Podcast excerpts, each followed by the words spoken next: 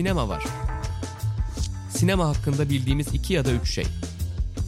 Hazırlayanlar Aras Keser, Güven Çat Süren.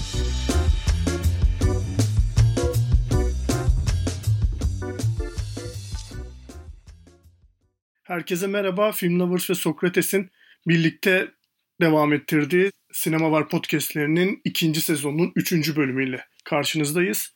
Bugünkü konuğumuz sevgili sinema yazarı Kutsal Motor ve Eksi Sinema'dan bildiğimiz Kaan Karsan. Kaan hoş geldin. Hoş bulduk Güvenç. Hoş bulduk Ee, Aras. nasılsın? İyi misin? Ee, Gerçekten çok kötü bir girişti yani başta özür dileriz. Teşekkürler. Kaan evet nasılsın iyi misin? Ben Güvenç'i hiç tanımıyormuşum gibi hissettim bir an. Öyle bir sordu ki.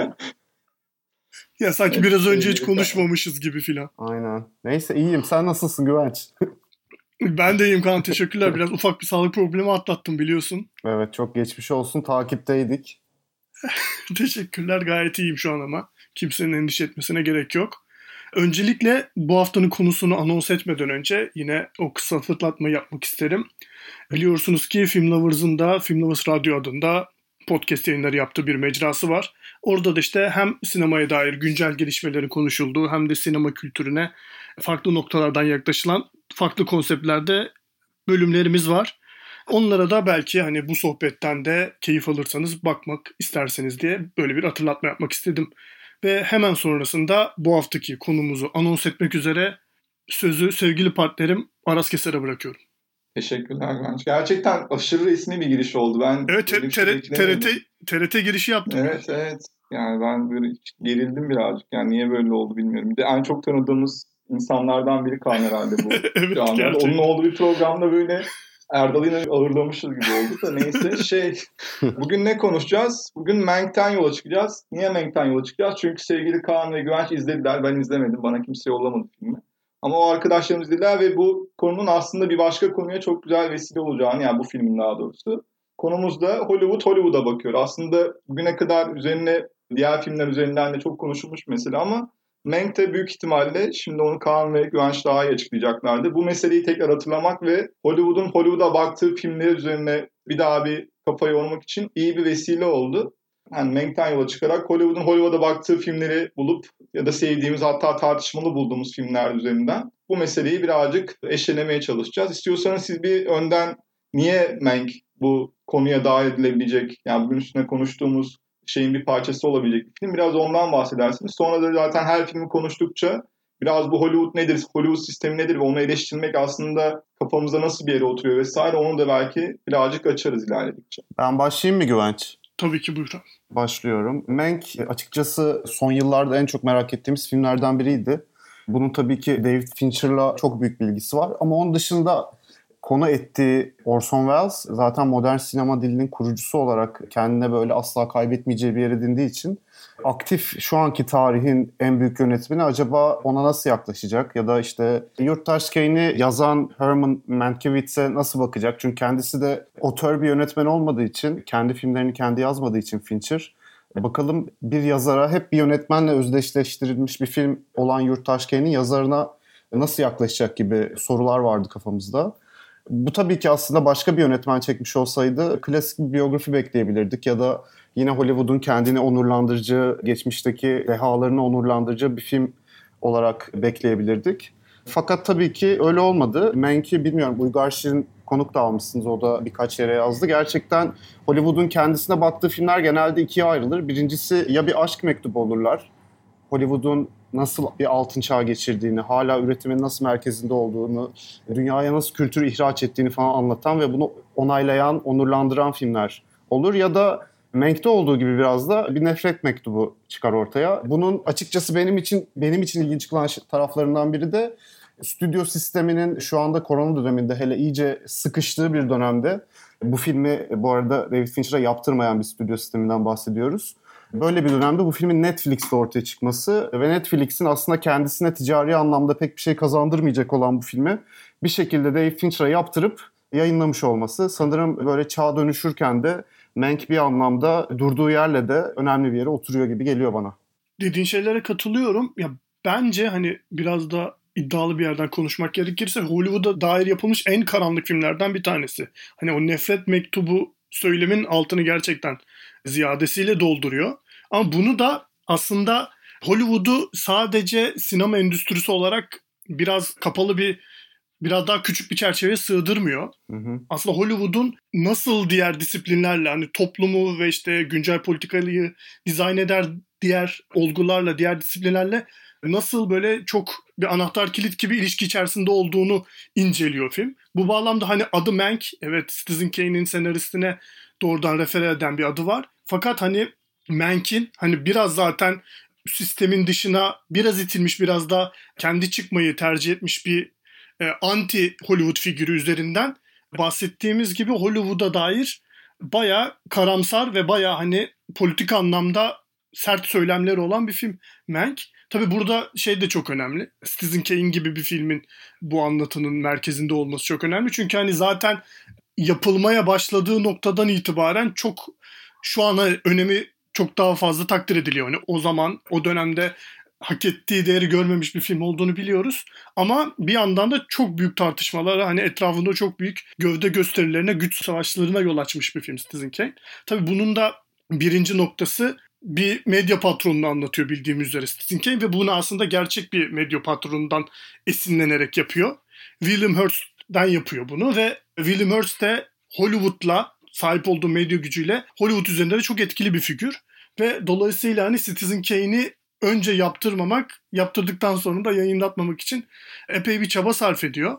Ve hani bu tartışmalar her zaman şey üzerinden anlatılıyor tabii ki. Orson Welles ve Hearst'ün çekişmesi gibi anlatılıyor ama tabii bu noktada bir de Mank ve dolayısıyla filmin senaristi ve yaratım noktasında çok önemli yerde duran birisi de var. Dolayısıyla Mank hem Hollywood'da böyle hani filler tepişirken biraz arada kalmış bir figürü ele alması noktasında da önemli olduğunu düşünüyorum ben. Ya tabii ki bir de şeyi ekleyelim. Tam seçim öncesi, seçim dönemine denk gelen bir film. Hem promosyonları hem de içeriğiyle birazcık Trumpizme, Trump çağına, yalan çağına, yalanların ana akımlaştığı artık yalan söylemenin pek de ayıp olmadığı bir çağa denk getirmiş olması bu filmi ve 30'lar 40'lar Hollywood'unu işaret edip bakın siz de politikacılar insanlara yalan söylerken doğru söyleyenleri sansürlüyordunuz ve diğerlerinin propagandasını yapıyorsunuz diye direkt yaylım ateşini tutuyor aslında. Fincher'dan böylesine politik bir film görmek de beni şaşırttı. Çünkü daha önceki filmleri her ne kadar her film politik olsa da Fincher'da bundan azade olmasa da Mank direkt olarak politik bir film. Direkt olarak çağımıza şu anki şimdiki zamana referanslar da taşıyor.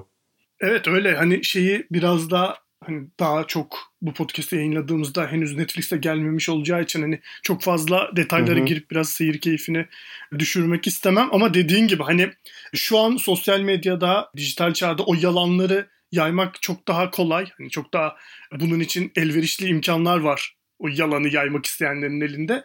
Fakat 30'ların sonlarında da hani Hollywood dolayısıyla da sinema devasa bir kitle iletişim aracı ve sinemanın şu an sosyal medya üzerinde söylenen yalanların yayılması için nasıl kullanılabileceği ve nasıl etkili olabileceğine dair gerçekten hani böyle çok güçlü bir aksı var Mank'in ve dolayısıyla da evet dediğin gibi doğrudan bir dönem filmi gibi görünüp işte doğrudan Hollywood'la ilişkili bir film gibi görünüp hali hazırda dünyada devam eden bir sürü tartışmaya da alan açıyor. Oraya da hani kalın kalın altını çiziyor aslında. Hani onu da böyle çok satıl, çok böyle zarif bir yerden yapmak gibi bir derdi yok. Dediğin gibi o açıdan Fincher'ın muhtemelen hani politikayı doğrudan işaret ettiği en net film diyebiliriz Mank için diye düşünüyorum.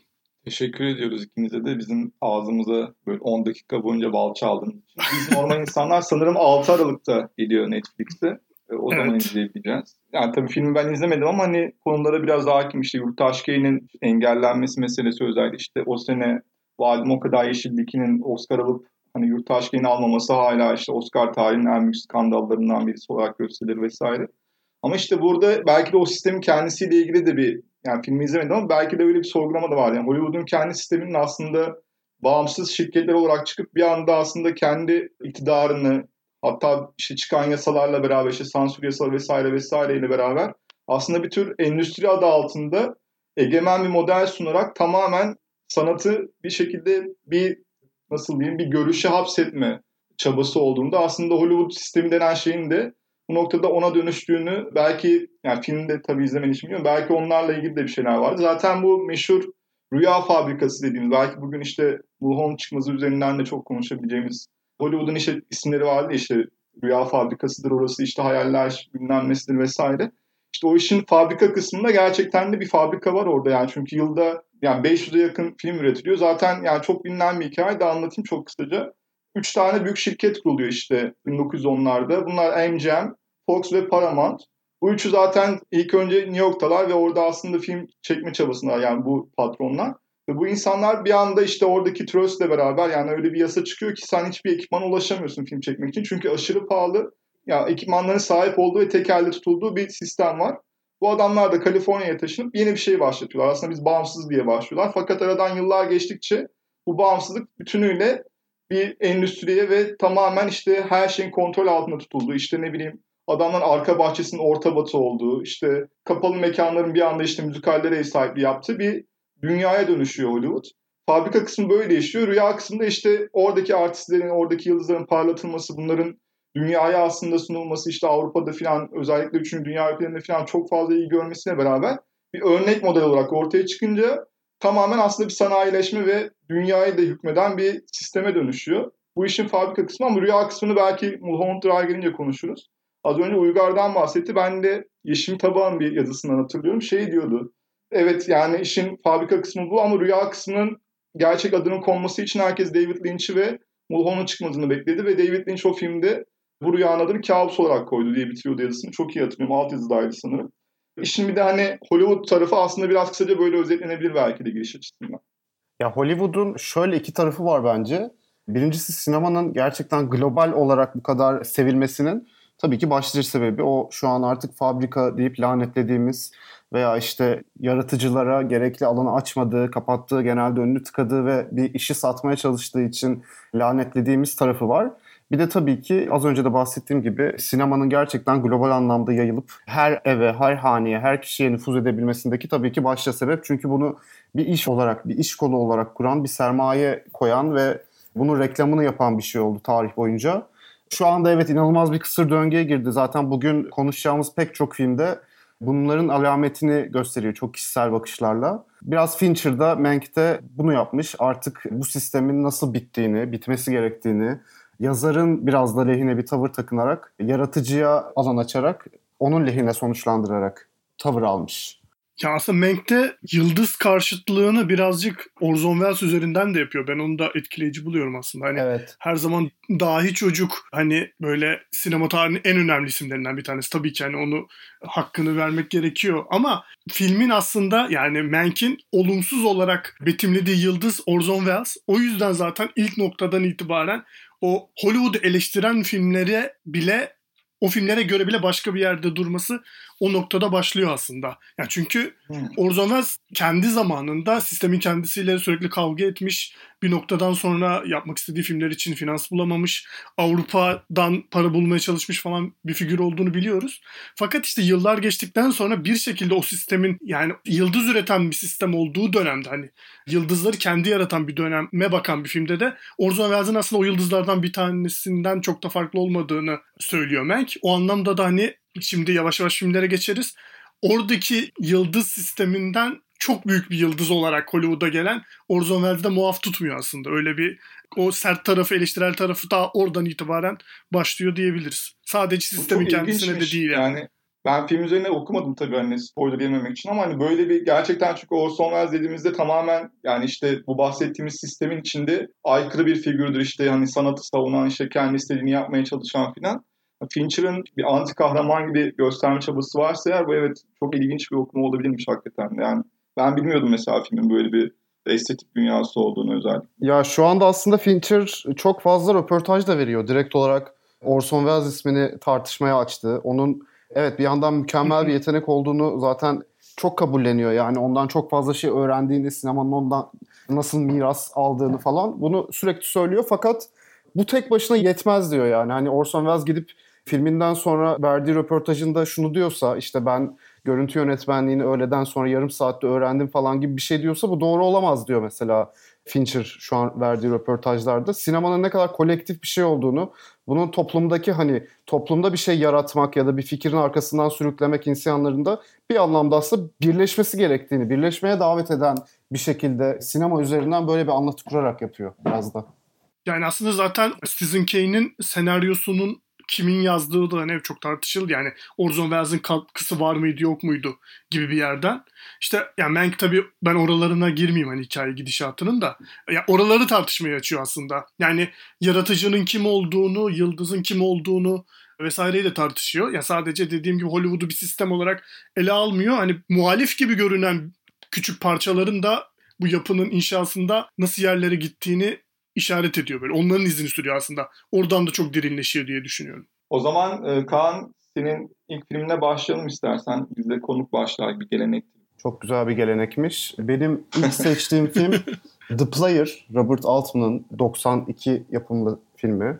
Bir Hollywood stüdyosunda geçiyor ve direkt olarak aslında ben bugün 3 tane film ya seçtiğim 3 filmde sinemanın başka unsurlarına odaklanan filmler. İlki Player yapımcının gözünden stüdyo ortamını, Hollywood'un yapısını birazcık tartışmaya açan bir film. Hollywood üzerine yapılmış pek çok film gibi çok metinler arası bir film. Yani bir yandan kendi miras aldığı pek çok filme gönderme yapar.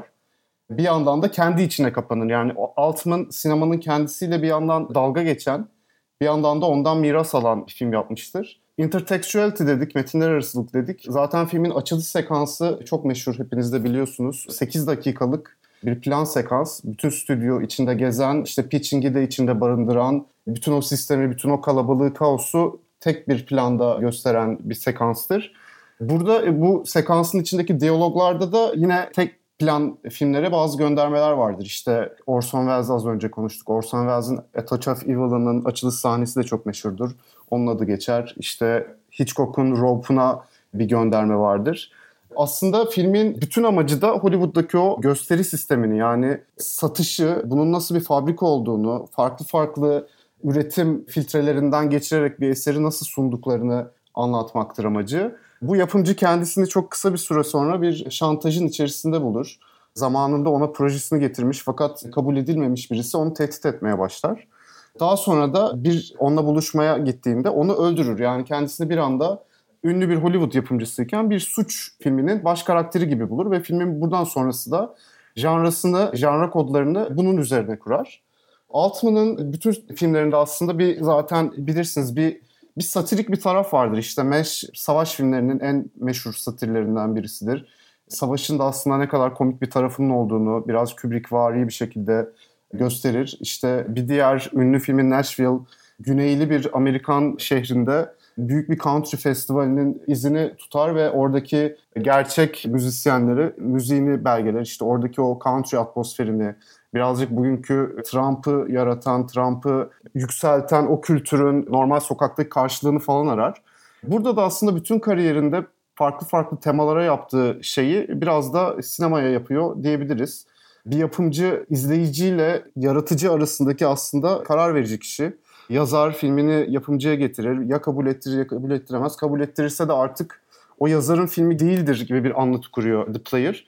Ve kendisi de bir yandan bu anlatıyı kurarken ve bütün bu eleştirileri Hollywood'a yöneltirken kendi de böyle bir filme dönüşüyor. Ya Altman'ın aslında filme yerleştirdiği ve bence çok iyi işleyen şakası da bu. The Player ilerledikçe verdiği referanslarla Hollywood'un ürettiği bir filme dönüşüyor. Ben bu tarafıyla çok ilginç buluyorum The Player'ı ve sinema tarihinde oturduğu yeri birazcık kral çıplak diyen bir film yani. Ben de tam olarak yani o şey meselesi benim ilk izlediğimde gerçekten yani inanılmaz zevk almıştım filmin. Tüm bu sistemi anlatıyor. Hani oradaki işte unsurları bir şekilde bir araya getiriyor. İşte Hollywood böyledir, şöyledir. İşte yapımcı, senarist, şu bu falan derken bir anda o sürecin içerisine bırakıp bir yandan bir suç filmine dönüşüyor. Yani o da aslında şey değil böyle çok incelikli müthiş bir film değil. Yani biraz pulp bir filme dönüşüyor. Hı hı. Yani o yüzden de hani böyle kiç bir yapısı da var filmin. O yüzden de çok eğlenceli ve hani sürekli Touch of Evil'dan hani bisiklet hırsızlarına kadar böyle bir sinema referansı yelpazesi var. Dolayısıyla hani yani sinemayla belli bir ilişki kurmuş herhangi birinin müthiş zevk alacağı bir film olduğunu düşünüyorum. Player'ın hani öyle Hollywood'a bakarken kral çıplak deme meselesini biraz şeyden yapmıyor bence. Hani yukarıdan bir yerden yapmıyor. Hani çok samimi ve büyük sözler söyleme gayesi gidiyormuş gibi bir yerden değil. Sürekli kendi kurduğu dünyanın altını oyarak sürekli onunla dalga geçerek böyle gerçekten hani bir yerden sonra böyle koca bir nasıl diyeyim gülmece anları sarmalı gibi bir şeye dönüşüyor. Hani gerçekten o yüzden tam bir satir Hollywood'a dair yapılmış en iyi satırlardan bir tanesi o anlamda. The Player. Ben de öyle ben düşünüyorum. şeyi eklemek istiyorum. Az önce bahsettiğim bir şey ek olarak zaten Altman şeyi de sürekli söylüyor kariyerinde. Ben işte bir şeyin eleştirisini yapmak istiyorsam zaten onun çok içinde olmalıyım. Çok içeriden bilmeliyim ve kendimi ondan ayrı bir şeymiş gibi göstermem de dürüstçe olmaz diyor. Player'da aslında birazcık bu söylemenin karşılıklarını görüyoruz. Bir de sadece aslında Hollywood eleştirisi olarak da okumamak lazım. Çünkü bütün bu kültür üretiminde bir yapımcıyı Wall Street simsarı gibi bir borsacı gibi falan kurması, bir spekülasyonla galibi belirlenen bir yarışmanın bir yarışmacısı olarak kurması falan da tabii ki filmin anlam dünyasını biraz daha genişletiyor diye düşünüyorum. Ben açıkçası filmi izleyeli bayağı oldu. Yani hatta CNBC'de izlemiştim düşünün ya o kadar olmuş. Ama şeyi çok net hatırlıyorum yani diğer Altman filmleriyle beraber düşününce. Çok karakterli ve aslında çok katmanlı filmler yapıyor Altman ama hep yani şöyle bir şey hissediyordum ben onun filmini izlerken. Player'da da aynısı vardı. Yani sen sinemayla ilgili ya da sinema tarihindeki işte meşhur hikayelere ya da onun özelinde Amerikan sineması tarihindeki hikayelere, işte türlere, hikaye aksına ne kadar hakimsen onun filmine sana o kadar fazla zevk veriyor. Çünkü sen şeyi fark ediyorsun. Ya burada aslında bir şeyin ironisi yapılıyor ve burada bahsedilen konu aslında başka bir şeyin işte bir ironisi ya da parodisini yapıldığını fark ediyorsun. Yani onun bütün filmleri aslında bende şey yaratıyor. İzlediğim şey aslında yani diğer Altman filmlerinde de mesela özellikle işte az önce adını andığımız işte Player'da Cuts'taki sanırım o Raymond Carver'ın öykülerinden aslında bir uyarlamadır. Yani her filminde aslında bir noktada onun verdiği referansları takip etmek film izleme deneyimini çok eğlenceli ve çok doygun bir hale getiriyor. Bu film özelinde de hatırladığım kadarıyla gerçekten bütün bunlar işte, işte Scorsese ile ilgili bölümler, Wells ile ilgili bölümlerde falan tamamen aslında orada anlatılan hikayenin parodi kısımları da ya da ironik kısımları da benim çok hoşuma gidiyordu. Zaten benim yani Altın hiçbir zaman çok çok sevdiğim bir yani hani en sevdiğim yönetmenler arasında yoktur ama onun filmlerini izlemenin her zaman işte bu tip bir tat bıraktığını hatırlıyorum mesela. Dediğim gibi izleyeli çok uzun zaman oldu ama o tadı hala şu anda hatırlıyorum mesela. Yani. O zaman Güvenç senin ilk filminle devam edelim. Benim ilk filmimde Nicholas Ray'in 1950 yapımı In a Lonely Place'i. Aslında ilk konuştuğumuz filmle The Player'la karşılaştırdığımız zaman çok da erken dönem bir film. Dolayısıyla Hollywood'un içerisine bakma meselesini biraz daha erken farkına varmış bir film olduğunu söyleyebiliriz. Ama tabii ki hani bu filmde Altman'ın yaptığı gibi bütünlüklü bir bakıştan söz edemiyoruz.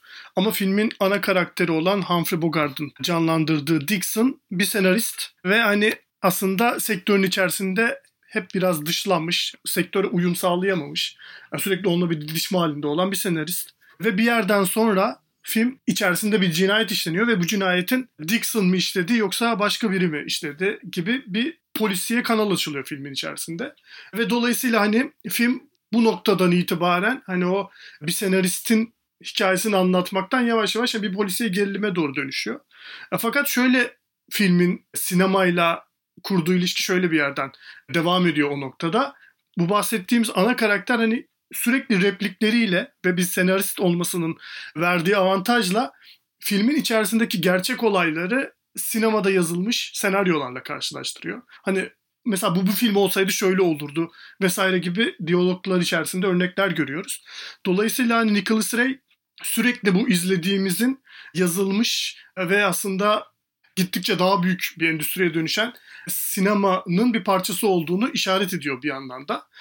Bir de hani Nicholas Ray'in zaten stüdyo sistemiyle bir kariyerinin çok farklı dönemlerinde irili ufaklı sorunlar yaşamış bir sinemacı olduğunu da düşünürsek In a Lonely Place bir yerden sonra gerçekten hani kendi içerisindeki anlamı da aşıp yönetmeniyle de anılan hani yönetmen ve filmin içerisindeki senaristin neredeyse hani aynı seviyede buluştuğu ve Hollywood'a pek de iyimser bir yerden bakmadığı erken dönemli bir örnek olarak dikkat çekiyor diye düşünüyorum. Ve hani biraz da aslında şöyle hani dediğim gibi en başta doğrudan sistemin nasıl işlediğine dair çok böyle hani derinleştirmiyor o mevzuyu ama böyle hani ayrıksı sürekli çevresiyle kavga halinde hani sevilmesi çok zor bir ana karakter yerleştirerek ki o zaman hani zaten klasik anlatı sinemasının yeni inşa olduğu dönemde bu kadar hani sevilmesi çok zor. Hani neredeyse anti kahraman bile olmayan bir senarist ana karakter olması filmin merkezinde In a Lonely Place'i epey ilginç kılıyor diye düşünüyorum. Ben bir araya girip şeyi söylemek isterim. Güvenç'in az önce bir bahsettiği Nicholas Ray'in filminde sürekli olarak bu izlediğimiz şeyin yazılmış senaryo üzerinde tasarlanmış bir şey olduğunu hissettirmesi ve hatırlatması. Bu aslında hem Hollywood üzerine hem genel olarak sinema üzerine yapılan filmlerde karşımıza çıkan bir motif.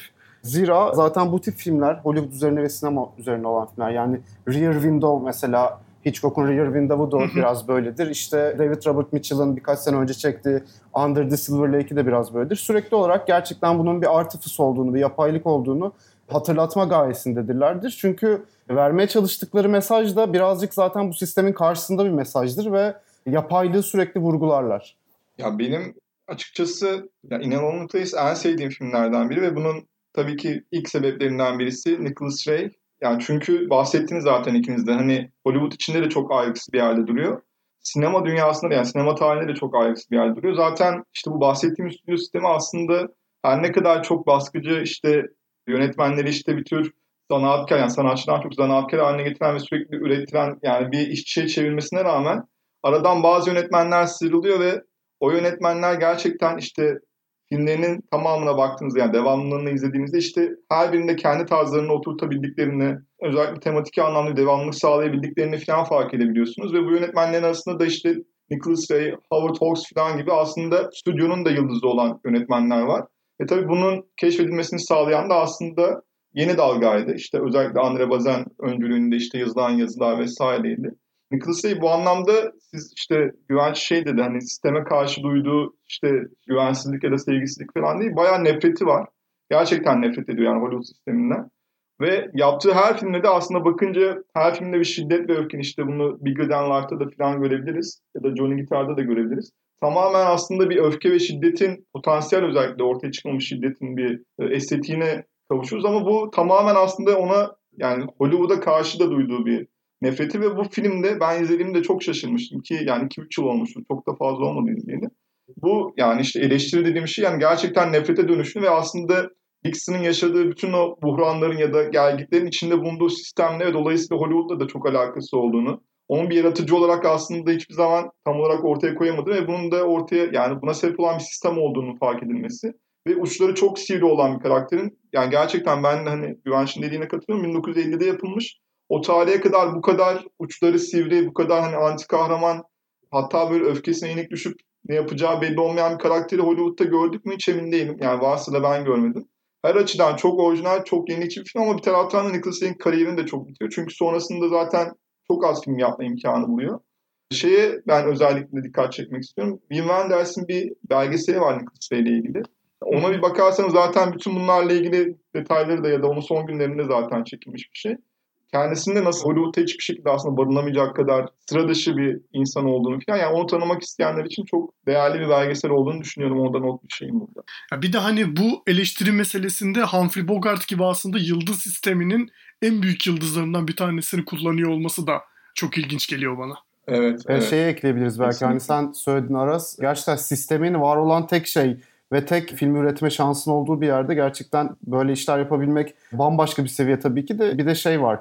Preston Sturges'ın Sullivan's Travels vardır. Burada anabilirdik de ama daha çok sinemaya daha genel kapsamlı ve yönetmenliğe bir şey üretme mantığına, sistemine başka bir, daha geniş bir açıdan bakan bir filmdir. O da belki Nicholas Ray'in yaptığı bu filmde aynı satırlarda anılabilir diye ben bir adını geçireyim dedim. Aynen onu da tavsiye ederiz tabii. Yani bahsettiğimiz konunun aslında en önemli örneklerinden birisi ama hani biz belki şey sonda bir tavsiye bölümümüz olacak. Orada da birazcık belki konuşabiliriz. Çok film var tabii hani seçip aralarından işte kendi sevdiklerimiz ya da hani tartışmaya değer gördüğümüz filmleri aslında seçiyoruz ama tabii ki yani bir sürü örnek daha sayabiliriz diğer programlarda olduğu gibi. Bir eklemeniz vesaire yoksa devam edelim mi? Son Nicholas Ray övme şeyimiz bittiyse.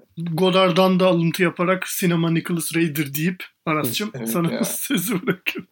Onunla ilgili evet çok çok güzel bir alt. İşte şiir şudur işte bilmem resimlerin odur ve sinemada Nicholas Ray'dir diye ki Dreamers'ta da hatta o sahne vardı. Evet. Haklıymış yani sevgili Kodan abimiz. Benim ilk filmim Barton Fink arkadaşlar. Niye Barton Fink? Artık bunu da sormazsınız herhalde yani niye Barton Fink. Hayatta sormayız. Sadece hani o kadar çok katmanlı bir film ki tabii ki burada bir 15 dakikaya sığdıramayız ama hani çok basit bir şekilde hem kara komedi yani kara tarafı daha ağır basan bir kara komedi olduğunu söyleyebiliriz. Bir taraftan film noir ama hani tamamen bir yazarın zihninde geçen bir noir'dan bahsediyoruz. Gerilim olarak da okuyabilirsiniz. Kafkaesk diye de okuyabilirsiniz. Her yerden bir şekilde tutabilirsiniz ve o kadar olağanüstü bir film ki ben dün bir daha izledim ve İşte yani bu herhalde bir 5. 6. izleyişimdir. Dün bile izlediğimde yani inanamadım yani. Çünkü bazı ayrıntıları unutmuşum. Buldukları çözümler özellikle sinematik anlamda buldukları çözümler. Bazı sahnelerde biliyorsunuz hani bir kamera hareketiyle bile bir mizah yaratır ya Coen'ler. Mesela bu filmde bir seçme sahnesi var ve tam o seçme sahnesi başlarken biz bir anda bir lavabonun altına gidiyoruz kamerayla beraber. Mesela Blood Simple'da da şey vardır. Kamera gider gider ve yerde ceset vardır onun üzerinden atlar mesela. Yani bu tip işte sırf böyle panlarla ya da kamera hareketiyle bile mizah yaratabilen insanlar ve bu film üzerinde de mesela yani işte duysal anlamda mesela bakacaksak bir cehennem atmosferi nasıl yaratılır? Yani gerçekten filmi izlerken üstünü başını çıkarmak zorunda hissediyorsun. O sıcak yükseldikçe ve zaten sonunda alev aldıkça. Mesela Fargo ne kadar soğuksa Barton Fink o kadar sıcaktır mesela yani o açıdan. Bunu size duysal olarak da hissettirebilen işte sökülen duvar kağıtlarından tutun da işte yan ve tuhaf komşu Charlie'nin kulağının akmasına kadar birbirinden inanılmaz ayrıntılarla dolu. Ve hikayesini her katmanda açan ve her katmanda yenileyebilen yani her açıdan bakınca ya gerçekten hani kusur bulmak da hiçbir şekilde mümkün değil bu filmde bence. Şöyle bağlayabiliriz yani bu bahsettiğimiz konuya. Tabii ki aslında ilk aşamada bu film aslında bir yazarın yazma sıkıntısının belki de hani sinemaya aktarılmış hali. Yani pelikülde bir aslında hani yazma tıkanması nedir? Bir yazar tıkanınca işte zihninde neler olurun? Bir görsel dünyasını izliyoruz ki zaten meşhur hikayedir. İşte bir önceki filmde Crossing'di galiba. Onları işte yazarken çok zorlanmışlar ve işte onun yarattığı bir ilhamla diyelim bu filmi zaten çok kısa bir sürede 3 haftada yazmışlar. Yani inanamadım zaten. 3 haftada böyle bir film yazıyorlar. Ama bizim konumuza bağlayacağımız kısımda tabii ki Barton Fink'in aslında çok iyi bir tiyatro yazarıyken Hollywood'a gelmesi ve bir anda yeteneğini bir güreş filminde göstermesinin istenmesi ve onun da bunun yarattığı buhranla yavaş yavaş akli dengesini daha doğrusu nasıl diyelim işlerin çığırından çıkması diyelim yani belki de. Filmin özellikle bu bahsettiğim cehennem atmosferi dediğimiz işte bir yazarın aslında yazarken yazı yaşayabileceği bütün o aksaklıkları, buhranları filan cehennem atmosferinde göstermesi, işin içine bir anda hani yazamadığı anlarda belki de kendi kafasında uydurduğu, bu arada bu da bilmiyorum hani bunu herkes tabii ki filmi farklı yerden bakabilir. Kendi kafasından uydurduğu bir karakterle hani işte o karakter zaten şey der ya işte Charlie işte yan odasındaki adam işte sen aslında yazılması gereken kişisin, senin hayatın yazılmalı falan filan diyor ve ona bir şeyler anlatmaya başlıyor. Bir Pandora'nın kutusu hikayesi var filmin içinde. Hani içinde kafa olduğunu düşünüyoruz. Bir taraftan seri katil olabileceğini biliyoruz mesela Charlie'nin ve B film türlerine de çok göz kırpıyor. Çünkü yani seri katiller o dönemde en azından yani bahsedilen dönemde bir seri katil anlatılacaksa bu pulp bir şeydir mesela. Ya her şey zaten Coen'ler her zaman şeydir yani gerçekten bu adamlar estetik olarak çok çok iyi okur yazarlı olan ve kesinlikle her şeyin farkında olan ve bizim bile bilmediğimiz belki de referanslara gönderme yapacak kadar zihinleri açık olan insanlar ve bütün haliyle bakıldığında şöyle bağlayayım. Hem Hollywood eleştirisi anlamında hem bir sinemada yazarın zihnine yolculuk yapma anlamında hem de genel olarak yani sinemaya seven herhangi bir insan açısından bulunmayacak bir hazine ve bugün bile baktığınızda gerçekten her anlamda yeni, bugün bile her anlamda yaratıcı bir film. Son bir şeye bağlayacağım. Ben bir dün şey yaptım izledikten sonra 91'de sanırım işte Cannes'da 3 ödülü birden alıyor. Yönetmen, oyuncu, film. Ve film öyle bir şey yaratıyor ki böyle yazıları okuyorum işte New York Times'da çıkan, Guardian'da çıkan ve ya şeye inanamadım mesela. Gerçekten film kimse anlamamış gerçekten. Yani şöyle bir şey. Sadece konusunu anlatıyorlar filmin. İşte şöyle oluyor, böyle oluyor. İşte yazar sonra işte şöyle oluyor ve yani yorum, analiz falan hiçbir şey yok gerçekten filmle ilgili. Tabii belki araştırırsak sonradan yazılan var ama o anda kanda izleyen insanlar filmle ilgili sadece bir şey izlemişler. İyi olduğunu biliyor ama niye iyi olduğunu anlatamıyorlar. Sadece konusunu anlatıyorlar. Bu arada ben bunu kötü anlamda söylüyorum. Gerçekten anlatılması da kolay olan bir film değil. Ve tabii ki her zaman olduğu gibi yani zaten Barton Fink birazcık burada da belki siz de konuşursun. Yani David Lynch'ten etkilenmiş bir filmdir ve David Lynch bile o kadar tanınmıyor ki o zaman. New York Times'daki yazıda John Lynch diye bahsediliyor adamdan falan yani. Öyle bir şeylerin başlangıcı falan. O açıdan da çok komik geldi bana yani. Tabii aslında normal 91'de belki de o güne kadar hiç görülmemiş bir film yapılıyor ve insanlar ne tepki vereceklerini şaşırıyorlar. Bunu ben bugün de aslında dün izlediğimde ne tepki vereceğimi şaşırıyorum ve bunu tamamen hani olumlu anlamda ve tamamen hani bir sinemayı yücelten bir anlamda kullanıyorum. Neyse çok aşk mektubu yazdım size bırakıyorum artık. Yani evet sen de bahsettin. Gerçekten bir de hani tarihsel olarak da mesela 2020'lerden bakıldığında gerçekten başka türlü okuyabilirsin. 90'lardan baktığında başka türlü okuyabilirsin. Bir şekilde hani yapıldığı tarihin de ötesine geçip sürekli güncel kalabilen de bir film hakikaten Barton Fink. Bir yandan gerçekten şeyi anlatıyor. Bir yazarın özdesini tanıyamamasını ve buna duyduğu özlemi işte o bahsettiğin oteldeki yan komşusu ona bir şeyler anlatmak istiyor. Fakat sürekli olarak ve gitgide sinirlenerek onu dinlemediğinden bahsediyor. Gerçekten de bir yazar olarak artık kendisini soyutlamış zaten hem filmin atmosferi hem de genel ruh hali nedeniyle izole olmuş bir karakterden bahsediyoruz. Ve bu esnada bir yandan da sürekli gerçekten 2. Dünya Savaşı dönemine, işte Hitler'in yükselme dönemine referanslar var her yerinde. Gerçekten hani dünyadaki cehennem daha nasıl var olabilirse bütün motifleri tek bir otelin içine bir şekilde etkiliyor. E, referanslarından bahsettin. Zaten sık sık söylerler işte e, Polanski'nin Tenant'ından ve Repulsion'ından çok etkilendiklerini, Kubrick'in Shining'inden çok etkilendiklerini ve sinemada işte mizanabim diye tanımlanan bu filmin içindeki film, çerçevenin içindeki ikinci çerçeve filmlerinin de en önemlilerinden gerçekten o trendi, o trendin kurallarını belki de koyan filmlerinden biri Barton Fink. Ve bir de benim ayrıca ilk aldığım DVD'dir para verip. O yüzden benim için e, ayrı bir yeri de vardır gerçekten. Hani yıllardır saklarım ilk aldığım DVD olarak. İlk izlediğimde kim bilir ne kadar anlamamıştım. Şimdi ne anladığımı düşünüyorum falan. Sürekli olarak izlediğin yaşa göre de çıkardığın anlamların değiştiği seninle birlikte yaşlanan çok ilginç bir film gerçekten. Ya sinemayla kurduğun ilişkiye göre sürekli kendini güncelleyen bir film. Gerçekten çok garip bir film yani. O anlamda belki de hani eşi benzerinin olması, yani eşi benzeri var mı bilmiyorum o anlamda.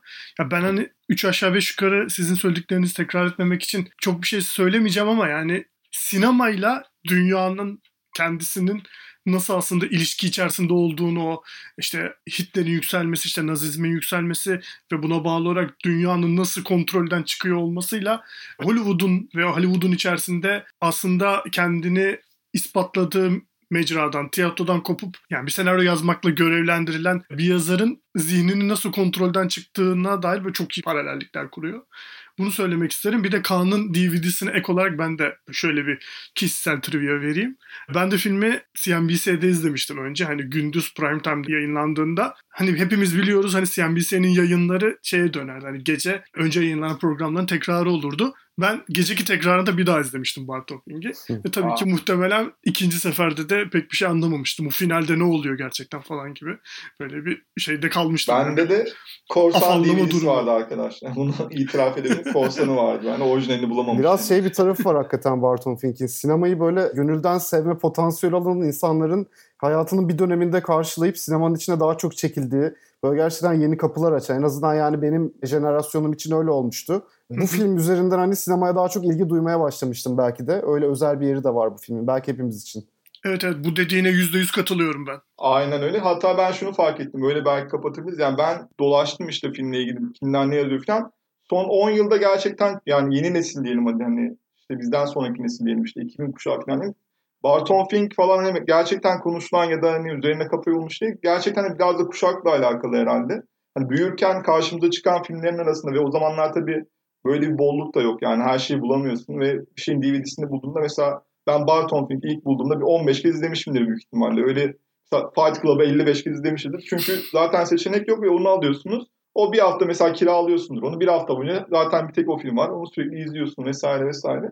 Şu an tabii çok büyük bir bolluk olduğu için hani bizim şu an Barton Fink'i bu kadar büyütmesi belki de şu andaki yeni insana çok fazla bir şey ifade etmedir ama ben onların da gerçekten hani şu anda da izlense, 50 yıl sonra da izlense çok yeni ve kafa açıcı bir film olduğuna inanıyorum açıkçası.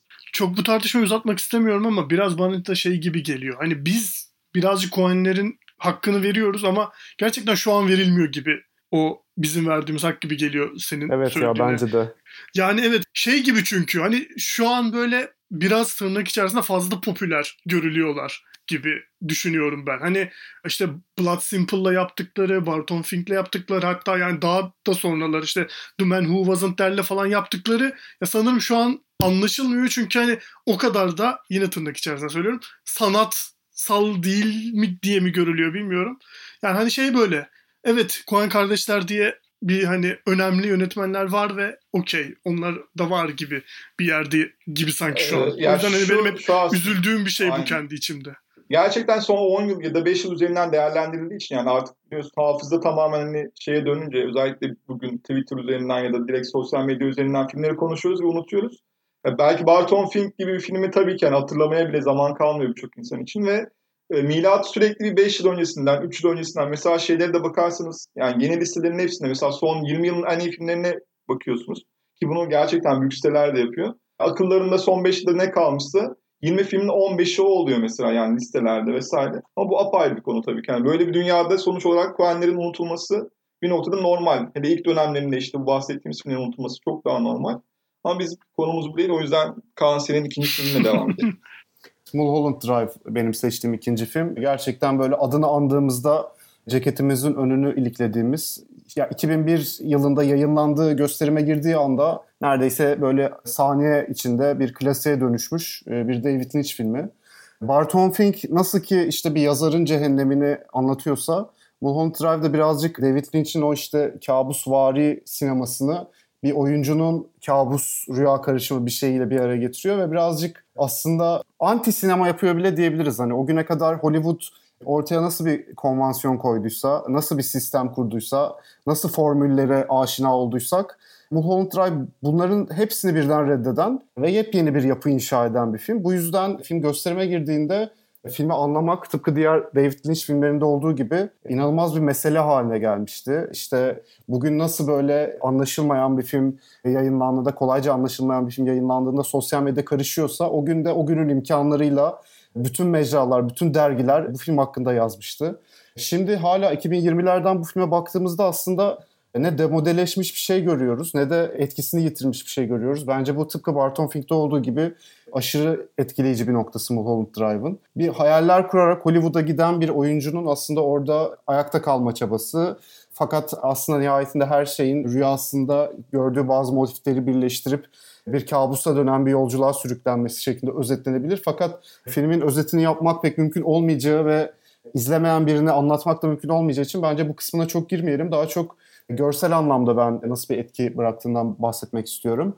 Açıkçası hani rüyaların, kabusların filmi çok bahsedilir işte popüler kültür ürünlerinde de çok görüyoruz. Mesela işte Christopher Nolan'ın Inception'da yaptığı işte rüya mühendisliği, o işte cafcaflı dünya vesaire. Bunlar aslında bizim gece yattığımızda bilinçaltımızın bize gösterdiği şeylere pek benzemez. David Lynch ise bilinçaltı üzerine o kadar çok düşünen bir yönetmen ki bütün filmografisi aslında zihnimizin içinde olanlar üzerinden gelişiyor. Mulholland Drive da direkt olarak Hollywood üzerine olduğu için ve Hollywood şu ana kadar burada bütün konuştuğumuz filmlerde aslında bir ortak nokta. Hollywood kendine baktığı anda çok dürüst. Çünkü artık açıyor kendini yani. yani. Bu filmler birazcık Hollywood'a baktıkları ve içerisinden çıktıkları o sisteme baktıkları için dürüst olmak zorundalar bizi inandırmak için. Mulholland Drive'da onlardan biri. Gerçekten sıradan bir insanın Amerikan rüyasıyla, sinemanın sana kurdurduğu hayallerle, dayattığı hayallerle nasıl bir yola, nasıl bir kabusa sürüklendiğini anlatan bir film Mulholland Drive biraz da. Biraz da topu size atayım. Ekleyecek bir şeyleriniz vardır belki. Olmadı devam edelim. Ya bilinçaltı meselesini bence aşırı zekice bir yerden kullanıyor film. Yani filmi zaten yorumlamalarından ve genel kabullerinden bir tanesi bildiğimiz üzere neredeyse hani ilk 90 dakikası tamamı bir kabus gibi filmin ve o kabusu tamamen hani Hollywood'dan öğrendiği ve öğrendiğimiz, bildiği ve bildiğimiz ne varsa onlarla dolduruyor işte. Rita Hayworth göndermesinden hani o ana kadar filmin içinde nasıl bir yere oturduğunu anlamakta zorlanacağımız kötü bir suç filmi sekansı giriyor araya vesaire. Ve yani tüm bunları en nihayetinde bağladığı yer bu Hollywood'un bilinçaltımıza nasıl bir etki yaparak ve yani merkeze koyduğu oyuncu karakterinin de bu rüyalar alemini nasıl kendini kaptırarak nasıl kendini o rüyanın içine aslında daha doğrusu kabusun içine bile bile attığıyla ilgili bir yere gidiyor film gerçekten. Hani ben filmi çok yakın vakitte şeyde izledim yeniden. Başka sinemanın David Lynch seçkisinde bir de fırsat bulmuşken perdede izleyeyim dedim. Yani gerçekten hani 2000'lerde yapılmış en iyi filmlerden bir tanesi olmasına rağmen bence hani bu konsepte Hollywood'un Hollywood'a baktı, Hollywood'un içeriden kendine baktığı filmler arasında da gerçekten hani en yaratıcı ve bence sinematik değeri böyle hani zirve yapmış filmlerden bir tanesi. Yani şey filmin o şaşırtıcılığını yitirdiği anda bile hani filmi yeni izledim ama öncesinde muhtemelen 3-4 kere daha izlemiştim. Yani o anlaşılmazlığa dair hani meselesinin orada olmadığını filmi bilerek izlediğin noktada tekrar tekrar izlediğinde yeni şeyler açılıyor. Böyle hani bir neredeyse böyle yün sarmalının böyle açılması gibi film açılıyor kapanıyor kendi içerisinde hani filmi bilerek izlemek hani üzerine okuduktan sonra yazılmışları artık özümsedikten sonra ve neyin ne olduğunu artık 3 aşağı 5 yukarı fark ettiğini bilerek izlediğinde de aslında hala yepyeni, hala çok taze bir film Mulholland Drive. Evet. Değerinizi bilin sayın seyirciler. Çünkü görüyorsunuz Güvenç hiç anlatılamayacak bir film size anlatmaya çalıştı ve tabii ki çok da başaramadı. Sadece işte böyle aklımızda kalanları söylüyoruz. Ben ya her şeyi söylediğiniz çok çok kısa iki şey ekleyeceğim. Zaten başta demiştik hani Rüya Fabrikası'nın Rüya kısmının adını koyan kişi diye işte işin tabaktan alıntı yaparak demiştik. Hakikaten yani bu rüyanın asıl adını kabus olarak koyan kişidir David Lynch ve bunu 2000'li yılların başında yaparak belki de hani bitiren bu olayı diyebiliriz. Bir de son bir şeyden bahsedeceğim.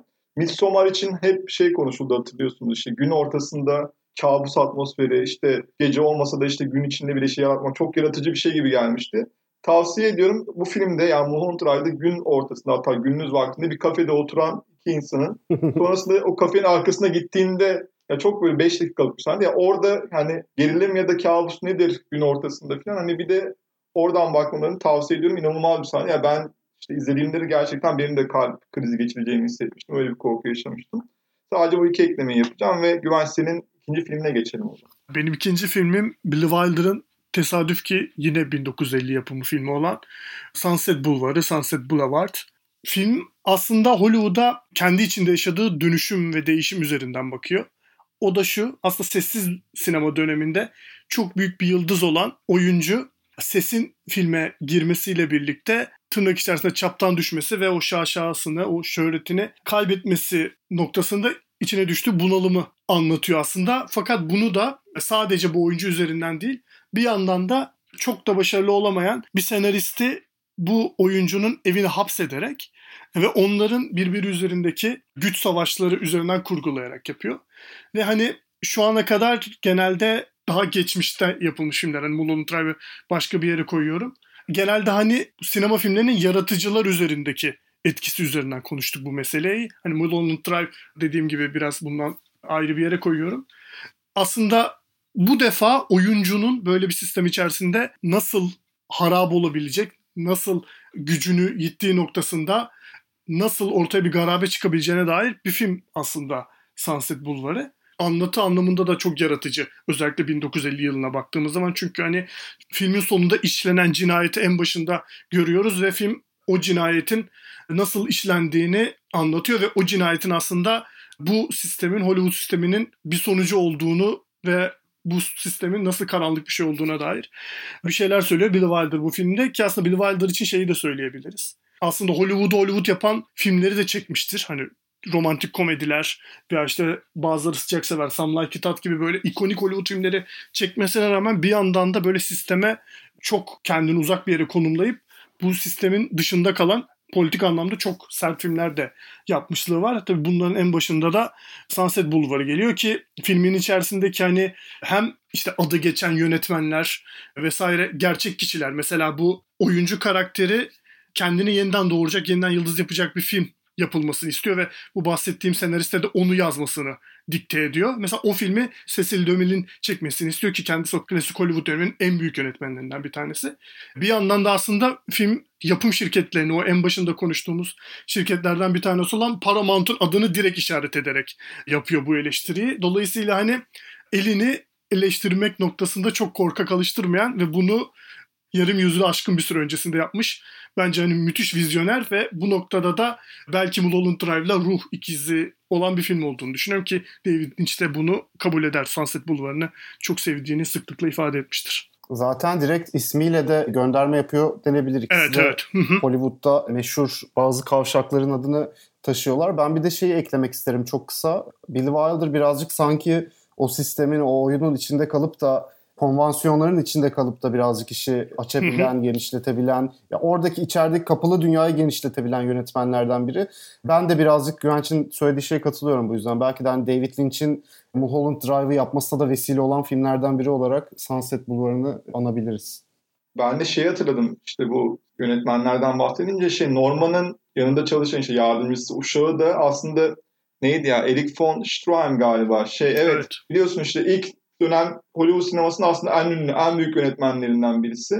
Sessiz dönemin önemli sinemada, yönetmenlerinden bir tanesi. Evet.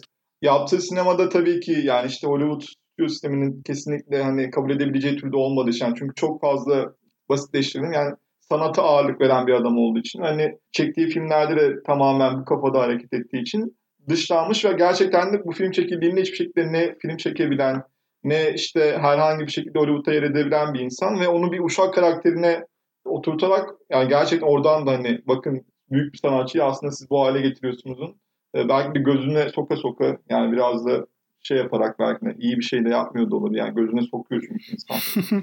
belki sadece şeyi söyleyebilirim. Evet bu sistem eleştirisini yapıyor ama ne kadar sistemin dışından yapıyor konusunda ben çok emin değilim. Çünkü aslında Billy Wilder o gücü sistemin kendisini vererek yani onun ne istiyorsa o sisteme vererek yapmış ve o gücü öyle elde ediyor.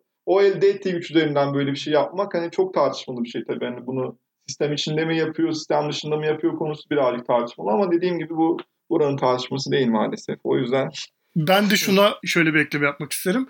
Mank'te de gördüğümüz karakterlerden bir tanesi şey Louis Mayer, MGM'in efsanevi başkanı. Bu filmi gördükten sonra Billy Wilder bayağı yediği kapa sıçmakla itham ederek hani endüstrinin dışında bırakmaya çalışıyorlar Billy Wilder böyle bir film yaptığı için. Ya neyse o dediğim gibi bambaşka. Billy Wilder'ı yedirtmeyiz yani burada. Yok yani bunu ama yaptığı sinema gene normal alıntı sinemasıyla yapması. Hani sinemasında yeni evet, farklı evet, bir şey yapmadan, hiç belki de kendini yenilemeden yaptığı bir şey var aslında ortada. Ne kadar sistem dışı derken aslında onu kastediyorum. Ama bu tabii ki şu anda konuşmayacağız bunu. Buna hiç girmeyeceğiz ve benim filmim. Evet benim ikinci filmle devam ediyoruz. La La Land arkadaşlar çok basit yani niye olmasın ki değil mi? Yani La La Land. Bence de ya. Çok seviyorum bu bu tartışmayı yani, çok seviyorum. Bir de hep eleştiriyor falan diyoruz. Bir de hani böyle aynen, sıcak aynen. bir yerden yaklaşan bir film yani. Hatta varsa öyle bir gücüm bu tartışmayı yeniden alevlendirmeyi de isterim. Çünkü biliyorsunuz Oscar döneminde çok yıpratıldık. Bizde çok dalga geçildi falan desteklediğimiz için. Ben hiç pişman değilim. İyi ki almamış. Bu filmin değerini daha da artırdı bence. Tüylerim diken diken oldu Aras. Teşekkür ederim Kaan'cığım. Ya biliyorsunuz ya o dönem aslında ya film Twitter üzerinden aslında özellikle yani şu anda belki de filmi ve Twitter'ı çok ayıramıyorum niyeyse birbirinden. Çünkü öyle tartışmalar yaşanmıştı ki zaten son 5 yılda aslında biliyorsunuz Twitter'da bir film konuşulduğunda bir tarafta refret edenler bir tarafta siz bir şey anlamadınız diye işte onu savunanlar ve hani kimse de tabii ki bir yere varamıyor bu tartışmalarda. Ama şunu da fark ediyorum yani bir taraftan da unutuluyor bu filmler. İşte az önce aslında bir önceki filmde bahsederken dedik yani Koanlerden bahsederken işte 5 yıllık ömürleri var gibi filmlerin. La La Land aslında şu an o kadar da konuşulmuyor. Hatta mesela ben bunu düşünürken şey geldi aklıma abi. Roma. Roma'yı hatırlıyorsunuz. Hatta belki hepimiz oradaydık. İşte hep beraber Stiz'de izlemiştik sanırım ve çıktığımızda böyle inanılmaz bir kafadaydık ve hepimiz yazıyorduk, konuşuyorduk. Roma diye bir film mesela iki yıldır adı bile geçmiyor enteresan bir şekilde. Hani gerçekten Twitter'ın daha doğrusu sosyal medyanın böyle bir kafası var. Yani filmler konuşuluyor, çok konuşuluyor ve bir anda unutuluyor. Ta ki diğer ikinci film gelip konuşulana kadar. La La Land bu anlamda bence unutulmayacak da bir filmdi. Çünkü yaptığı şeyi ben hala çok destekliyorum. Hala yaptığı şeyin tabii ki aşırı nostaljik, bilinçli olarak eski kafalı. Zaten müzikal dediğin şey bir anda insanlar durup dururken şarkı söylemeye başlıyor. Yani bunda niye insanlar bunun başrolde olduğu, bunun bir tür olduğu filmden niye bir mantık bekliyorlar? Niye bir... Zaten filmin adını kendisi La La Land. Yani işte bir hayal kurma anlamında işte Los Angeles'ta tanımlayan bir kelimedir. Yani bu filmi bu kadar ciddiye almakla ilgili zaten bir sorun vardı bence ama Şazen'in yaptığı tamamen gerçekten hani sinema tarihinde bir türe, ölmüş olan bir türe, belki de ölmüş olan bir ilişki şeklinde de aynı şekilde. Ölmüş olan başka bir tür olan müzik türü olan caza falan. Yani bütün bunları bir taraftan ağıtan bir taraftan da umutlu bir hatırlatma olarak hala hatırlıyorum ve hala izlediğimde de karşıma çıktığında da çok severek izlemeye devam ediyorum. Böyle kapatabilirim kendi adıma. Ben de Aras neredeyse tamı tamına senin kadar düşünüyorum. O inanılmaz tartışmaların yaşandığı dönemde kendimi de tarafların biri olarak bulmuştum. Hala da söylediklerimin arkasındayım. Yani evet tabii ki yani nostaljik bir film ama yani Hollywood genelde nostaljik film yaptığında e, yönelttiği övgüyü kendiyle sınırlı tutar ama yani Chazelle Hollywood kadar Fransız sinemasından da etkilendiği ve sinema verite aşığı olduğu için bence hani bütün bu nostaljinin içinde bir yandan da yeni bir şey yapıyor yani. Hani Hollywood'dan gelmiş çok fazla müzikal izledik ama ne bileyim Rochefort kızlarına falan da Sherbrooke şemsiyelerine falan gönderme yapan çok da fazla film görmedik. Ben bu yüzden hani Chazelle'i modern sinemacılar arasında gerçekten başka bir yere koyuyorum. Sadece pek çok sinemacı gibi kendi sinemasından çıkıp kendi kaynaklarından etkilenmiş birisi değil. Çektiği bütün filmlerde bence ele aldığı türe başka bir yaklaşım getiriyor. Yani First Man'de de bu böyleydi. Yani en az sevdiğim film olmasına rağmen bunu söyleyebilirim. Whiplash'te de böyleydi. İlk çektiği Ryan Madden Sitting on a Park Bench'te de sinema veriteyi müzikalin içine taşımıştı ve yine bambaşka bir yapı kurmuştu. Yine çok postmodern bir müzikal yapmıştı. Bence La La Land de postmodern bir müzikal. Her ne kadar nostaljiyi kullansa da bir yandan hani gerçek dünyayı, gerçekliği de kurduğu romantizmin içine yedirmeyi ve ikisi arasında bir denge kurmayı da başarıyor. Herkesin bahsettiği kadar boş bir film olduğunu da düşünmüyorum bu anlamda. Hani gayet ayakta duran, düşünülmüş, tasarlanmış bir anlatısı var ve sinemanın bu çağında bir yere de oturuyor. O yüzden ben de La La Land'i açıkçası çok benimsediğim ve çok sevdiğim bir film yani. Davamızı savunmaya devam edeceğiz. Buradan ben de az bir şey öveyim. Yani bence La La Land'in eleştirilmesi çok yanlış bir yerden yapılıyor her zaman diye düşünüyorum. Aslında tüm postmodern işlerin yanlış yerden eleştirmesiyle de biraz ilintili tabii ki bu. Ya bu filmleri biz doğrudan anlatıları ya doğrusu hikayeleri üzerinden eleştirdiğimiz zaman evet yani çok bildiğimiz ve hani Hollywood'da defalarca benzerlerini izlediğimiz işte bir sürü klasik müzikalden şundan bundan romantik komediden hikayesi bazında bir şeyler toplamış bir film. Evet ama nasıl bir yapı kurarak bu hikayeyi anlattığına bakmak lazım diye düşünüyorum. İşte hem La La Land özelinde hem de işte benzer yerden eleştirilen filmler özelinde. Çok zengin bir film o açıdan. Hani gerçekten sinema izleme deneyimine dair bir şeyler kuran bir film olduğu için aslında bu kadar kıymetli. Evet, evet. Yani açık referanslardan zaten bahsettik. Yani Jacques Demy ya da yani genel olarak müzikal türünün diğer örneklerinde işte Minelli'nin yaptığı filmler falan. Hani o filmleri zaten seviyor ve biliyorsanız zaten hani filmin kendisi de aslında birazcık o. Yani o türe ya da ölmüş olan bir şey belki de artık. Bir bakış yani ben hala çok naif bir yerden bakıyorum film onu fark ettim. Şazen'in yaptığı şeyin de bu olduğunu düşünüyorum. O yüzden hani bu kadar net taraf yani ciddi alınacak. Hani sevmeyenin de hani bu kadar sevmemesini gerektirecek bir şey olduğunu düşünmüyorum yani. Ortada ya böyle bir film niye bu kadar nefret edersin ki abi? Çok Ve saçma şey de yani. değil yani. Tartışmalı, tartışmalı bir tarafı yok. Ne politik açıdan bir şey yapabilirsin. Yani neyini tartışabilirsin ki böyle bir film yani. Onu anlamıyorum ben. Bir de La La Land yani o referans verdiği klasik Hollywood müzikallerini benimseyen, olumlayan bir yerden kurmaz hani o referansları. Hani genelde Evet. aldığı şeyleri tersine çıkarır. Hani birazcık referansları tersine çıkarır hikayesi içinde. O yüzden ben hani çok basit bir film olduğunu da düşünmüyorum. Ben de ya Aynen. mesela hani nasıl Jacques Demy o biraz önce adını andığımız Rashford kızlarında ve Sherwood şemsiyelerinde o bildiğimiz Hollywood müzikalini başka bir şeye dönüştürüyorsa bu sefer işte Chazelle'de hem işte Singin' in the Rain'leri vesaire alıp hem de bu Fransız yeni dalgasının içinden çıkmış müzikali alıp böyle birbirlerine çarptırıp oradan yeni bir şey üretiyor. Yani o anlamda yani evet hani birazcık iddiasız bir film gibi görünüyor ama bence kurduğu yapı ve hani tüm o anlattığı şeyi ikna edici kılmak ve hani çok tasarlanmış bir film içerisinde bayağı yönetmenlik, gövde gösterisi gibi bir film olduğunu düşünüyorum bir yandan da. Çok basit bir hikaye ve çok küçük bir hikaye anlatıyor olmasına rağmen. O zaman Kaan senin üçüncü filmle devam edelim mi? Edelim. Üçüncü filmimi açıklıyorum izninizle o zaman. Charlie Kaufman'ın yazdığı Kandemir Konduğ'un yönettiği diyecektim ama bana öyle bir his geldi e, ama demeyeceğim. Ama orada Kandemir Konduk yazardı bu arada. Yalnız orada yanlış gördüm. Filiz Kaynak yönetti. Kandemir Konduk geldi. Filiz Kaynak yönetti. Neyse çok kötü bir yere girdik. Pardon abi. Evet. Hemen çıkalım buradan. Spike Jonze'nin yönettiği sevgili hipster yönetmenimiz ama bir yandan da sevdiğimiz bir yönetmen olan e, Spike Jonze'nin yönettiği Adaptation. Önceki ben seçtiğim filmler birisi yapımcının birisi oyuncunun gözündendi. Az önce Aras sen seçtiğinde yazar üzerinden yapılmış film konuşmuştuk Barton Fink'i. Güvenç'in bir filmi de öyleydi.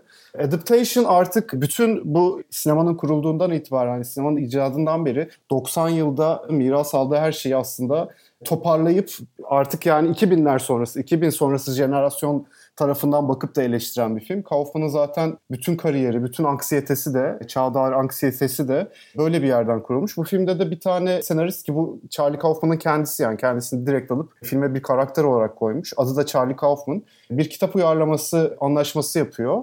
Fakat uyarlamak üzere aldığı kitapta sinemaya uyarlama namına hiçbir şey yok. Yani bazı çiçekleri çalan bir adam işte orkide üzerine yazılmış bazı uzun uzun betimlemeler vesaire var. Bir senarist olarak Kaufman da Hollywood stüdyosuna bu filmi oturup yazmak için oturduğunda inanılmaz bir yazar tıkanıklığı yaşıyor. Aynı Barton Fink'in yaşadığı gibi zaten postmodern ve işte Bart'ın referanslarına yönelen artık ürettiğimiz her şeyin bir kopya olması, kopyanın kopyası üzerinden söz söylemekte olduğumuz falan gibi meselelere de biraz temas edip bir uyarlamanın hikayesini anlatıyor. Burada da e, bir mizanabim yapısı tıpkı The Player'da olduğu gibi ya da Barton Fink'te olduğu gibi hasıl oluyor filme.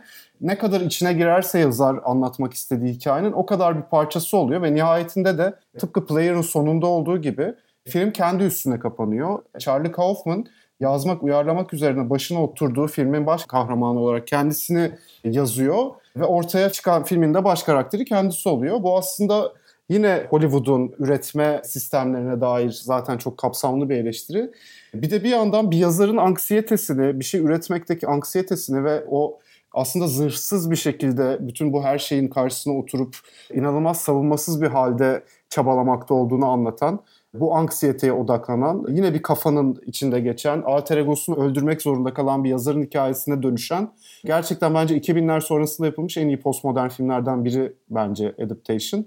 Zaten Charlie Kaufman'ın bütün filmografisi de yazdığı şeyleri oturup arka arkaya alt alta yazarsak bir yere oturuyor. Genel olarak üretmek, üretmek e, nasıl üretilir, zihin nasıl çalışır, bir düşünce nasıl üretilir ve bu bir formüle nasıl yerleştirir? Sürekli olarak bunun altını kazıyan, bunu açık açık ya böyle bir open source haline getirip izleyiciye bütün formüllerini, bütün kodlarını veren bir yazar. Bu da en önemli işlerinden biri bence bu anlamda. Yani sen çok güzel özetledin zaten. Ben de aynen Barton Fink referansını verecektim. Hani Barton Fink şu an Hollywood'daki hali gibi diyebiliriz ama tabii ki daha şanslı hali ve tam da senin dediğin gibi hani gerçekten yazmak ve yazma sürecinin kendisi üzerine bütün kariyerini kurmuş. Ve hani bir taraftan da tabii bu yazdığı ve ürettiği şeylerin de bunun üzerine düşünme deneyiminin de bir olağanüstü sonuç çıkardığı bir kariyeri var. Yani bütün başkalarına verdiği senaryolarda da kendi yaptığı filmlerde de. Ama işte dediğim gibi o yaratıcılık kısmında hani belki de hani ben sinemadan çok yazarlık kısmına daha çok Kaufman'ın şey yapıyorum ve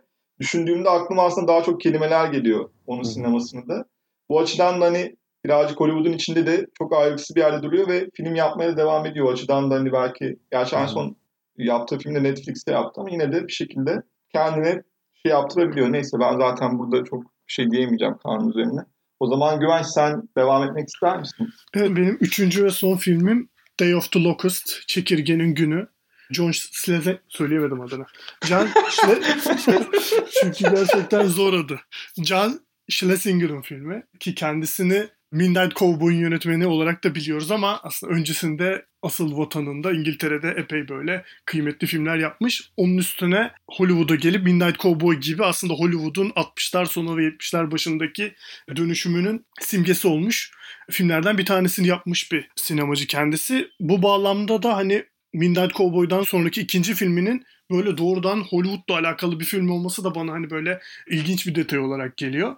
Film Nathaniel West'in aynı isimli romanının uyarlaması ve epey sadık bir uyarlama onu da söyleyebilirim. Şu ana kadar hep şeyi söyledik. Hani yapımcı üzerinden, senarist üzerinden, oyuncu üzerinden hani böyle sektörün daha nasıl diyeyim böyle köşe başında duran daha önemli ve yani her zaman ilk bakışta gözümüze çarpan unsurları üzerinden konuştuk ama bu filmin ana karakteri sanat yönetmeni olarak Hollywood'a gelen bir genç aslında öyle diyeyim. Dolayısıyla hani anlatısını sektörün en sivri noktaları üzerinden yapmıyor. 30'larda geçen bu film Hollywood'u bir yandan da yanına işte o dönemki ekonomik sıkıntıları, büyük buhranı eşleştirerek yapıyor bu işi ve dolayısıyla yani ana karakterinin aslında bir sanat yönetmeni olması noktasından itibaren Hollywood'u tam olarak bir oraya gidip hani hayalini gerçekleştireceksin. Orası çünkü bir rüyalar fabrikası gibi bir yerden değil. Hollywood aslında bir sektör olarak gören bir film. O anlamda bir endüstri ve bir iş modeli olarak görüyor en başından itibaren Hollywood'u. Ve yani aslında o koca sektörün içinde yıldız olmak gibi hani adını konuşturmak ve kendini oradan gerçekleştirmek gibi bir derdi olmayan sadece hayatını kazanmak isteyen bir ana karakteri var. Ama tabii ki hani bir noktadan sonra işin içine işte bir oyuncu olmak için oraya gelmiş ama figüran olmak zorunda kalmış. Yaşı genç bir kadın sonra yaşı geçkin artık o da yavaş yavaş sadece figüranlık yapmaya başlamış bir karakter ki kendisinin adı Homer Simpson böyle çok ilginç bir detay var. Ama Simpsonlar buradan almamış öyle garip bir durumda var. Yani doğrudan bir referans olmadığı söyleniyor. Simpsonlardaki o efsanevi karakterin. Yani dediğim gibi Day of the Locust'ta kurulan Hollywood'un aslında artık hayalleri gerçekleştirecek yer olmadığını çok farkında film. Buranın artık bir ekonomik düzenin artık bir iş modeli olduğunu çok farkında bir film.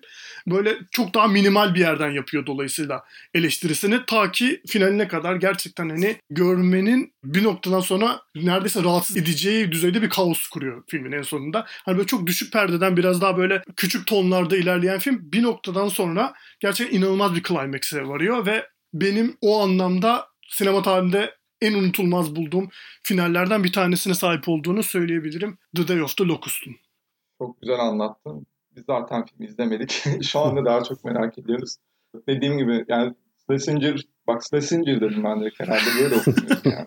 Midnight Cowboy ve Mubi yakın zamanda İngiltere'de çektiği ilk filmleri falan göstermişlerdi. Bence hak çok verilmemiş bir yönetmen. Bu Aynen ben de katılıyorum buna. Kesinlikle tabii izlemek istiyorum şu andan itibaren. O zaman son filme geçelim mi? Benim seçtiğim son film. Ben bunu aslında şey olarak seçmiştim. Tamamen hani olayın bir de diğer tarafından tartışırız. Hani Hollywood'a bakıyorsun. Hani bir taraftan mesela La La Land dedik birazcık hani nostalji üzerinden konuştuk. Bir taraftan Hollywood'u eleştiren filmlerden bahsettik. Hatta işte daha uçlara gidip kabus dedik işte birlikte. Burada da Tarantino, bahsettiğim film bu arada bir zamanlar Hollywood'da. Tarantino bu filmde şöyle bir şey yapıyor. Yani çok basit bir özetle. Tabii bu benim görüşüm çok daha farklı. Çünkü bu da yine Twitter üzerinden ve dijital ortamlarda aşırı aşırı aşırı insanları kutuplaştıran ve nedense bir kesimin gerçekten başyapıt ilan ettiği.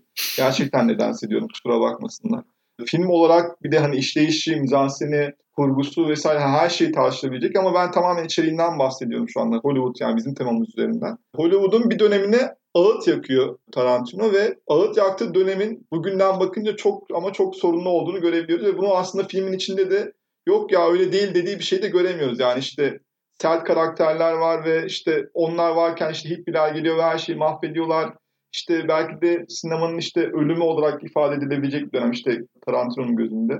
Sinemayı sinema yapan işte sert adamlar ortadan kayboluyor ve işte yeni ne ödüğü belirsiz tipler geliyor. İşte bunu tabii ki yani New Age üzerinden falan okuyor ama ya o kadar tartışmalı yerlerden bakıyor ve yani filmin diğer bir tartışma konusu olacak. Polanski'yi hani keşke öyle olmasaydı gibi bir konuma getirmesi vesaire vesaireyle yani her anlamıyla tartışmalı ve hani bir taraftan Hollywood'a tekrar bakmanın kircikli bir tarafı da olduğunu ve bunu Tarantino'nun yaptığı şekilde yaptığımızda gerçekten çok sorunlu bir sonuçla karşılaştığımızda ve bunu iyi bir sinemayla değil gerçekten çok kötü bir sinemayla yapması da yani filmin tuz biber ekiyor gerçekten. Mesela çok iyi bir film yaparsınız ve bunu bir şekilde mesajınız gene olur ama o kadar kötü bir filmle o kadar kötü bir mesaj veriyorsunuz ki Tarantino açısından yani ben hala kariyerin en kötü film olduğunu düşünüyorum. Hala mesela şu da var. Öyle bağlayayım yani böyle şaşırıyorum sürekli farkındayım da. Parasite olmasa gerçekten en iyi film Oscar'ını da en iyi yönetmeni falan da alacak gibiydi gerçekten. Neyse ki alamadı. Öyle de bir şey oldu. İnanamıyorum gerçekten filmin bu kadar büyütüldüğüne ve Tarantino'nun böyle bir şey yaptığına da inanamıyorum açıkçası. Öyle bitirebilirim. Ya ben bir tık tartışmalı bir şey söyleyeyim. bence e, Tarantino çok entelektüel bir yönetmen değil yani bunu kabul edelim bence. Gerçekten çok yetenekli, kafası çok çalışan bir çocuk ama yani sinemayı ne zaman oyuncaklarıyla oynar gibi yapıyor. O zaman gerçekten çok iyi filmler yapıyormuş gibi geliyor bana. Yani kariyerinin ilk döneminde olduğu gibi. Yine çok fazla filmden etkilenip onlardan parçalar alıp pastişler yapıp onları birleştirip bir film üretiyordu. Fakat kurgu noktasında o kadar keskin tercihleri oluyordu ki hani o bir araya getirdiği o aşırı kit şeyler bir arada durunca yani bambaşka bir anlatıya kapı aralıyordu ve her izlediğimiz sahne o filmin dünyasını genişletiyordu. Once Upon a Time in Hollywood ise yani bunun tam tersi gibi bir şey gerçekten. Hani bir çağa dair çok ciddi sözler söylemek isteyen bir sinemacı oluyor Tarantino bir anda. Buna rağmen çok ciddi bir film yaptığını gizlemek istermiş gibi yine o çok renkli yazılmış sözde hani çok renkli karakterlerini atıyorum bize karısını öldürmüş bir adamın bir de bir kahraman olarak gayet de onaylayarak sunabiliyor bu filmde filan. Gerçekten özgüveni tavan yapmış ama entelektüel altyapısı bir bakış atmak istediği döneme yeterli gelmemiş gibi geliyor resmen bana bu filmde. Çünkü başka türlü de açıklayamıyorum. Ben de yani Aras gibi biraz şaşırıyorum böyle bir film yapmasına. Bu şey de değil hani bence son iki filmi de bunun sinyallerini vermişti. Gerçi hani biz bir yandan bu kadar gömüyoruz bir şimdi de yani Amerika'da da inanılmaz sevindiğini söyleyelim. Yani onlar bilmiyorum nasıl bir noktadan bakıyorlar. Belki tartışmanın bir ayağı da bu olabilir. Çünkü hani Hollywood'un içinde yaşamış, oranın gelişimini gözleriyle gözlemlemiş bir jenerasyon, biraz daha geride kalmış bir jenerasyon bu filme tapıyor. Hani sinema yazarlarının yazılarına baktığımızda bile daha eski nesil tarafından sevinip kucaklandığını görebiliyoruz. O yüzden demek ki o döneme yani ağıt yapmak isteyen kişiler olarak arasında Tarantino yalnız kalmıyor pek. Birazcık gerçekten böyle bir nostalji arayışı da var ama ben de Aras gibi bu filmi çok demode buluyorum. Yani özet, tek kelimeyle özetlemem gerekirse demode buluyorum bir Tarantino filmi olmasına rağmen.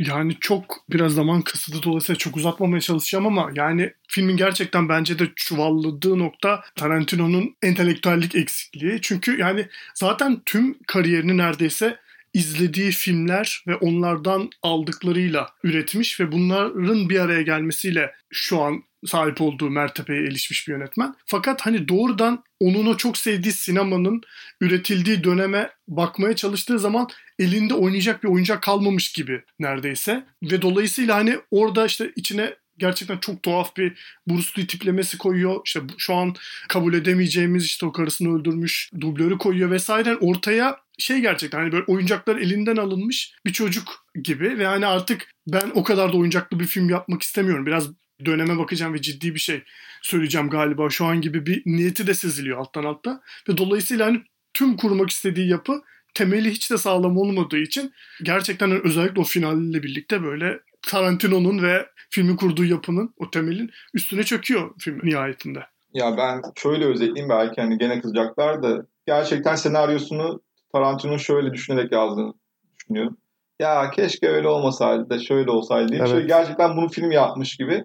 Başka hiçbir yani oturtabileceğimiz yani işte Kaan'ın da bahsettiği yani entelektüel bir zaten yok. Ağıt yaktığı dönemle ilgili hakikaten fikrine onu da aslında anlamıyoruz. Ha kötü bir fikri olsa bile onu anlarız ama hani estetik dünyası o fikri bize geçiremiyor filmin için. Çünkü o kadar gereksiz uzatılmış sahneler, o kadar neden izlediğimizi anlamadığımız bir flashback durumları vesaire var ve hani hangi karakteri takip ettiğimiz bile karışık. Yani ne olduğunu gerçekten takip etmek zor filmde.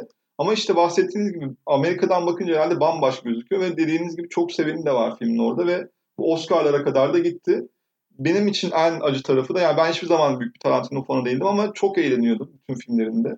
Gerçekten eğleniyorum. Yani Kill Bill benim en eğlendiğim filmlerden biridir mesela hayatta ama bu kadar kendini ciddiye alan bir insana dönüşmüş ki bunu çok uzun tartışabiliriz. Çok yönetmenin başına geliyor çünkü. Belirli bir yaşı geçen ve hani kariyerinde gerçekten iyi yapan yönetmenlerin onlara sık sık sarf edilen o usta yönetmen payesini gerçekten sahiplendikleri ve ne yaparsam gider kafasına girdiklerini ve bunun son örneğinin de aslında Tarantino olduğunu düşünüyorum. O usta yönetmen o lafsa onu çok büyülemiş. Bütün oyuncakların eğlencesini ya da yani kendisini Tarantino yapan şeyleri unutmuş ve bahsetti zaten kurgusundan. Menken'in ölümünden sonra da zaten hani sinemasının temel belki de zeminini kaybetmiş bir yönetmen olarak çok sallanıyor ve şu an sonraki filmini merak ediyorum ama korkuyorum da bir taraftan öyle söyleyebilirim. Böyle. O zaman sizin ekleyeceğiniz bir şey yoksa yavaş yavaş kapatalım. Ee, yok benim. Benim de yok. Kaan sana çok teşekkür ediyoruz. Ben de size çok teşekkür için. ederim. Nicedir geleyim diye konuşuyorduk. Nihayet kısmet oldu. Evet, evet. Bir daha da görüşürüz belki sonra yine. O zaman Sokrates Podcast ve Film Lovers işbirliğiyle hazırladığımız Sinema Var'ın bu ikinci sezonun üçüncü bölümüne veda ediyoruz. Bizi dinlediğiniz için teşekkürler. Yakın zamanda tekrar buluşacağız umarım. Görüşmek üzere. Görüşürüz.